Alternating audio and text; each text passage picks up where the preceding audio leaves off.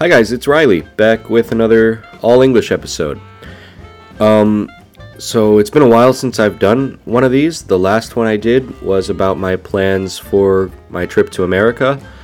Um, and so in this one, I'm kind of going to review or summarize that trip to America by talking about some things that um, surprised me about America when I was there.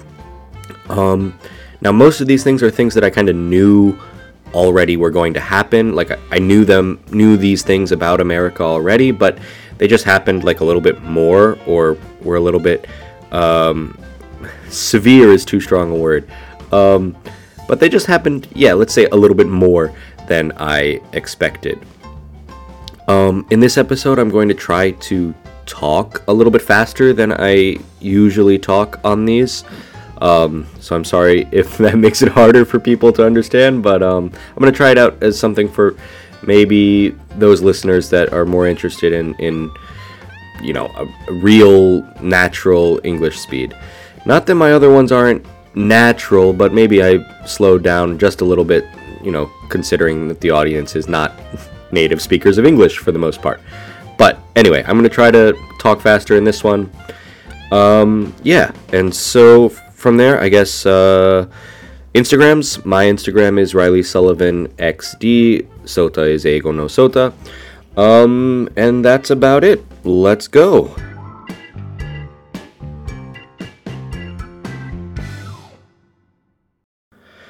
Okay. Um, yeah, so the first kind of surprise I had uh, is not really about America so much, but it is about the trip, if that's fair. Um, but it was a happy surprise. So I fly standby uh, because my mom works for American Airlines. So that means that I can get on planes for cheap uh, or sometimes free if there is space on the airplane, right? So if there are open seats, then I can get on.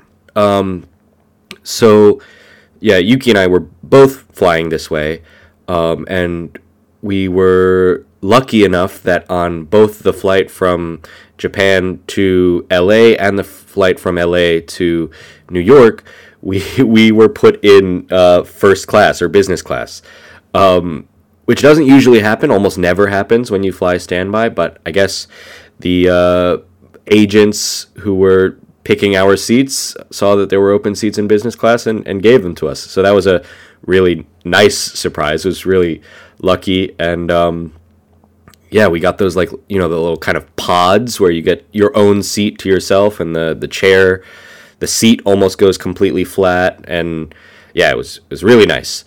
Um, on the way back, we flew regular coach, uh, economy class or whatever, um, and yeah, it was not as nice, but it's still okay.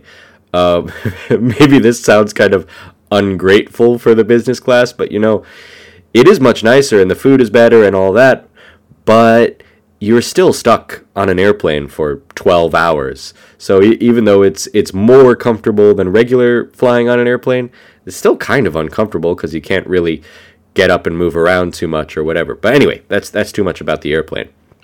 Um, the first thing that shocked me about America was pretty much as soon as we landed in LA and we had to do customs, um, was how big people are in America. Um, you know, I kind of knew this already, like I mentioned in the intro, but it was sh- kind of shocking. Like we get, we go up to wait in line um, to to do customs, you know, to declare what we're bringing with us or whatever. Um, and the the line is just towering above me and Yuki. And you know, I'm not a super tall person, and Yuki's not either. But in Japan, we we're usually not the the like the shortest people in the room. Um, but in America, everybody was taller than us, and and everybody was also, um, how can I say, wider than us. Um, not everybody, but there's there's a lot of, uh, let's say there are people who are big. Not just tall, but big uh, around as well. We can say uh, maybe that's the nicest way to say it but you know, not everyone. But it was kind of shocking still that there were such big people. Um, then also the the service in America. This is something I noticed pretty much as, as soon as we got to LA, and we when we did customs, we had to take our bags from baggage claim, um, and like kind of bring this them to this carousel so that they could check them or whatever, and then they put them back on our on our next airplane. Um, but when we were doing that, we we come and we're like in this long line walking through LAX, the airport, and the the line is kind of mismanaged. It's really messy. It's not so much a line as kind of just like a mass of, of people all walking together. And when we're walking, the I noticed that like up ahead there's some big traffic jam, so to speak. And and the people in the traffic jam are not really moving. Well, that's that's what happens in a traffic jam. Sorry, um, but I, we're not really sure what happened. It almost looks like there there's some kind of problem. Um, but there's nothing we can do about it. There's no one really talking or explaining or guiding uh, to the people. And we get up there, and there's a traffic jam because there's like a turn in the hallway, and then all of a sudden you need to get in a different line uh, to put your baggage down. Um, but there's no staff there to tell people what to do, so people are kind of like hesitating and, and not sure what line to go in or whatever. Um, and because of that, it's causing a big backup all the way down the hallway. Um, but whatever, when we get there, we just kind of randomly choose a line because we don't we don't know which one to pick. Um, and then we get into this room where everybody's dropping off their bags, and there, this time there are employees there. I want to say about six of them or something like that. Um, but they're kind of just standing there. They're not really telling people what to do. They're not making like announcements about where we're supposed to put our bags or uh, which line goes to which, um, I don't know, airline or whatever. Um, because there were in this room, there were two conveyor belts, right? Two different places that you could put your bags. Um, but there was no like sign saying which one went to which place uh, or wh- what people should put their bags on which conveyor belt. So we we get to kind of the front of the line and I see a guy who's wearing like the the uniform or whatever and he's got like an AirPod in, you know, like a the Apple uh, earphone.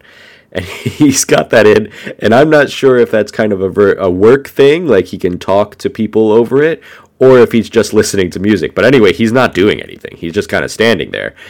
And I say, oh, "Hey man, um, can I put my bags down here? Does it matter if I put them in this line or the other line?" And he said, "Oh yeah, put them anywhere." And I was kind of like, "Whoa!" It was a little bit rude the way he said it. Like he was a little bit annoyed that I was asking him a question, and then also just why isn't anybody telling us that? What the both lines go to the same place, both conveyor belts go to the same places, they don't matter. Why is nobody saying that? Um, so that was kind of shocking. Uh, the other shocking thing was good service. Um, you know, in America, we I've talked about this I think on an episode a, a, long time ago with Sota, but in America the service is is kind of different in restaurants and things like that, where people are expected to be a little bit more friendly. It's a little bit more personal, um, and that kind of stuff I like.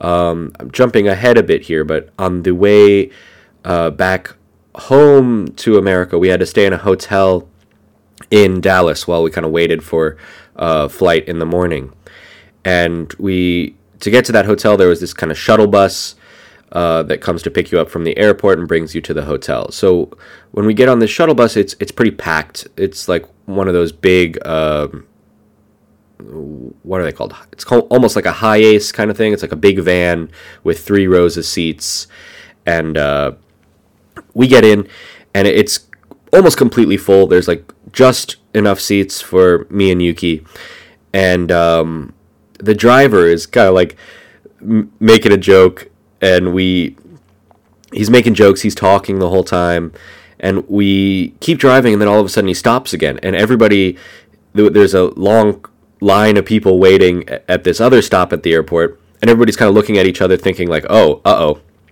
we don't have any room in here. What's he gonna do?"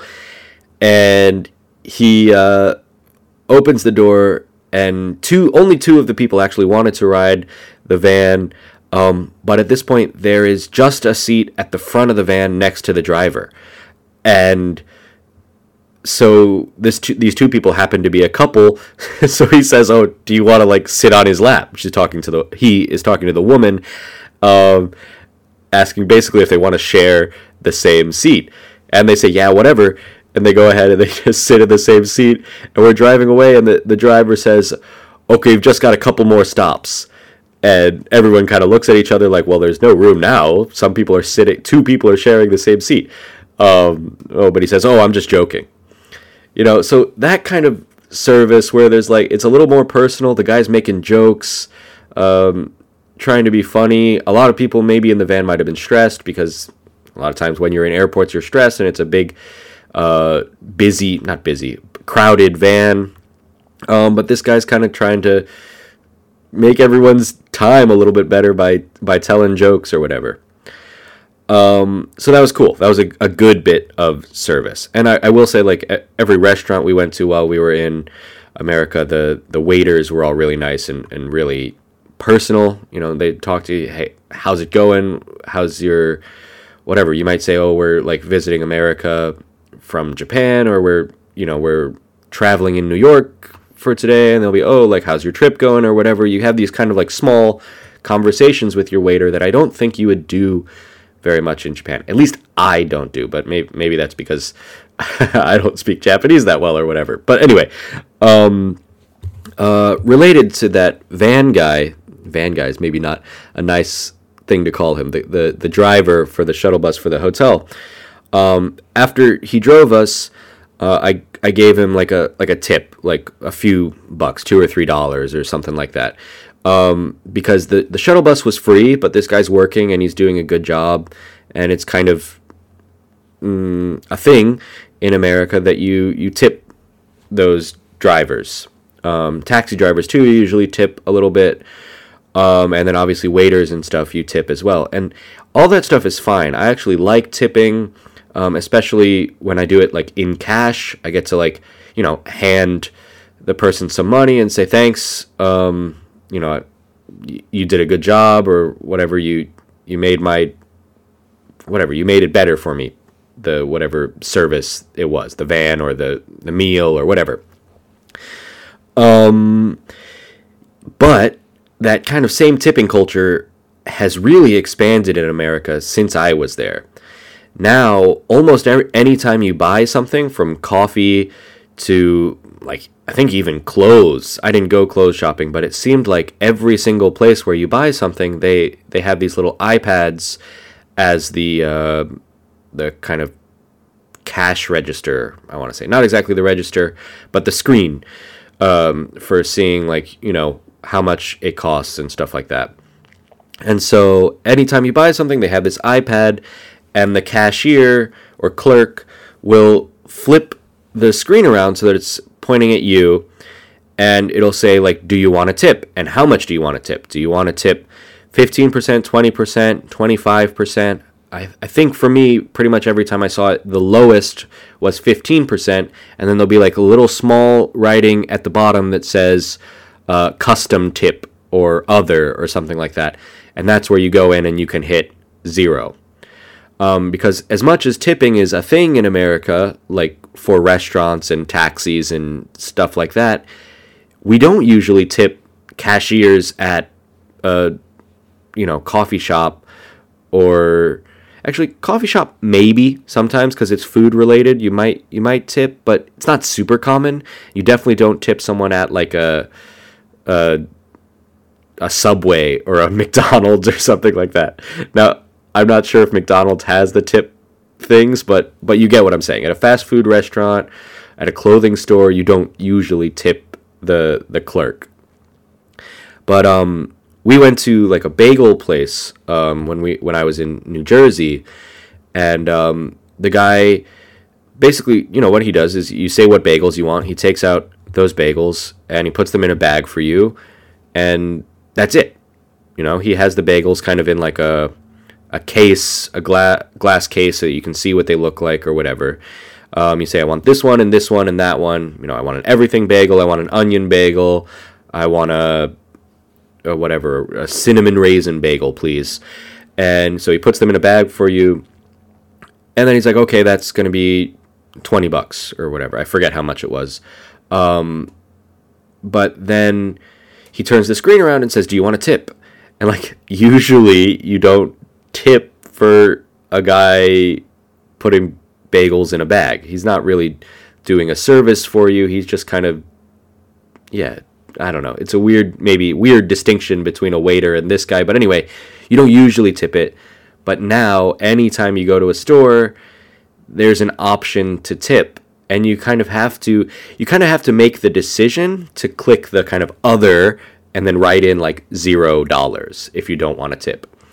Um, which on this case with the bagels is, is what I did because I didn't want, I didn't think, it's not usually something you tip for anyway. Okay. Um, all right, next. This is a little bit different. Um, so I, I was talking to my family in America, um, and probably most Japanese people know this, but like in America, the the politics in the last, well, I don't know, let's say eight years or so, politics has been pretty uh, divided. You know, mo- mostly it's about Trump, right? People either really like Trump or really don't like Trump, and there's these two sides, and they they don't like each other, and it's you know it kind of makes sense for the politicians not to like each other, for there to be a rivalry there, but the the people who vote for either Trump or Biden, Democrat, uh, Republicans or Democrats, um, they also feel a rivalry with with the other side, with the other people, um, which I'm not sure that's as strong in in Japan. I don't know too much about Japanese politics if I'm being honest, but in America, it's it's really pronounced that these two sides feel kind of strongly. Um, so, yeah, um, I was talking to my family, uh, my uncle, and so most of my family they're they're Democrats. They they vote for Biden or will vote for Biden in this next election. Um, and so my uncle, who lives in the countryside, and you know, in the countryside, most people are Republicans vote for Trump. That's kind of like a trend in America. In the in the countryside, people vote for Trump. In the cities, people vote for Biden or the Democrats. Um, and so my uncle is is talking about how he's thinking about getting a gun and that's not something he's had in the past. I don't think he's ever owned a gun. Um, he's not like your typical gun owner. Um, maybe I don't. I would say most gun owners in America tend to be Republicans. Um, it's not all, obviously. There are definitely Democrats who own guns as well. But you know, I said, why? Why? Why are you going to buy a gun? And he said, well, uh, because I live in the countryside and there's all these Republicans around me, I'm worried that if something happens, I might need to like protect myself or protect my my home. And I said, "Whoa, really? What do you mean something happens?" And so he talked about January 6th, um, which I won't go too much into, but you know, J- January 6th before Trump, well, before Biden became president, kind of the last days of Trump's presidency, you know, a bunch of people uh, went to Washington D.C. and like broke into the Capitol building, right? Um, so it was this big thing. It was um, there's some question about whether Trump was involved. Maybe he probably was, um, and so it was kind of like a coup, almost like a kind of I don't know, revolution is too strong a word, but people were acting, you know, not acting, but something pretty bad happened to the government, and it was a kind of a crazy time. And so he's worried in this next election that maybe something crazy like that might happen. And if the people in his area, in the, the country, the, the little town where he lives, and I don't, it's a town, but like really, it's pretty rural. They basically live in the woods almost, um, in the forest, I mean. And so, but anyway, like the, the kind of the tensions between these two sides, between the Democrats and Republicans, the people, right? Not the politicians, the actual people, is is so strong that my uncle is worried that they out of some anger in some kind of demonstration or riot or whatever, the people who are his neighbors. You know, they live a few hundred meters down the road, maybe a kilometer down the road, but they're his neighbors, right? They're the closest people to him. Uh, and he's worried that they might come to his house in some kind of angry way and that he might need a gun to defend himself. And I'm not sure if he actually bought the gun or not. I haven't followed up with him. But that really shocked me that the, the tensions in America are kind of so strong that one of my family members who's never owned a gun in his life, to my knowledge, is thinking about buying a gun.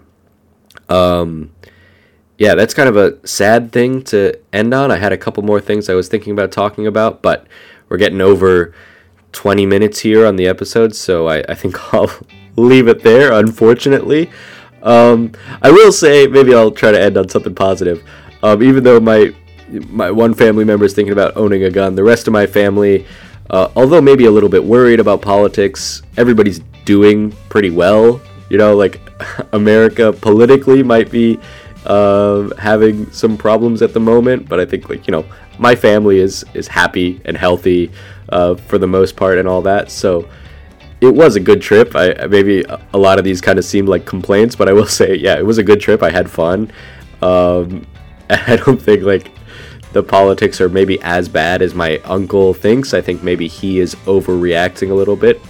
Um, maybe he watches too much of the news and whatever. I don't know. But uh, yeah. Anyway, I'm gonna leave it there. Uh, it was kind of a long one, and I hopefully was able to talk a bit faster than normal, and hopefully you guys were able to follow.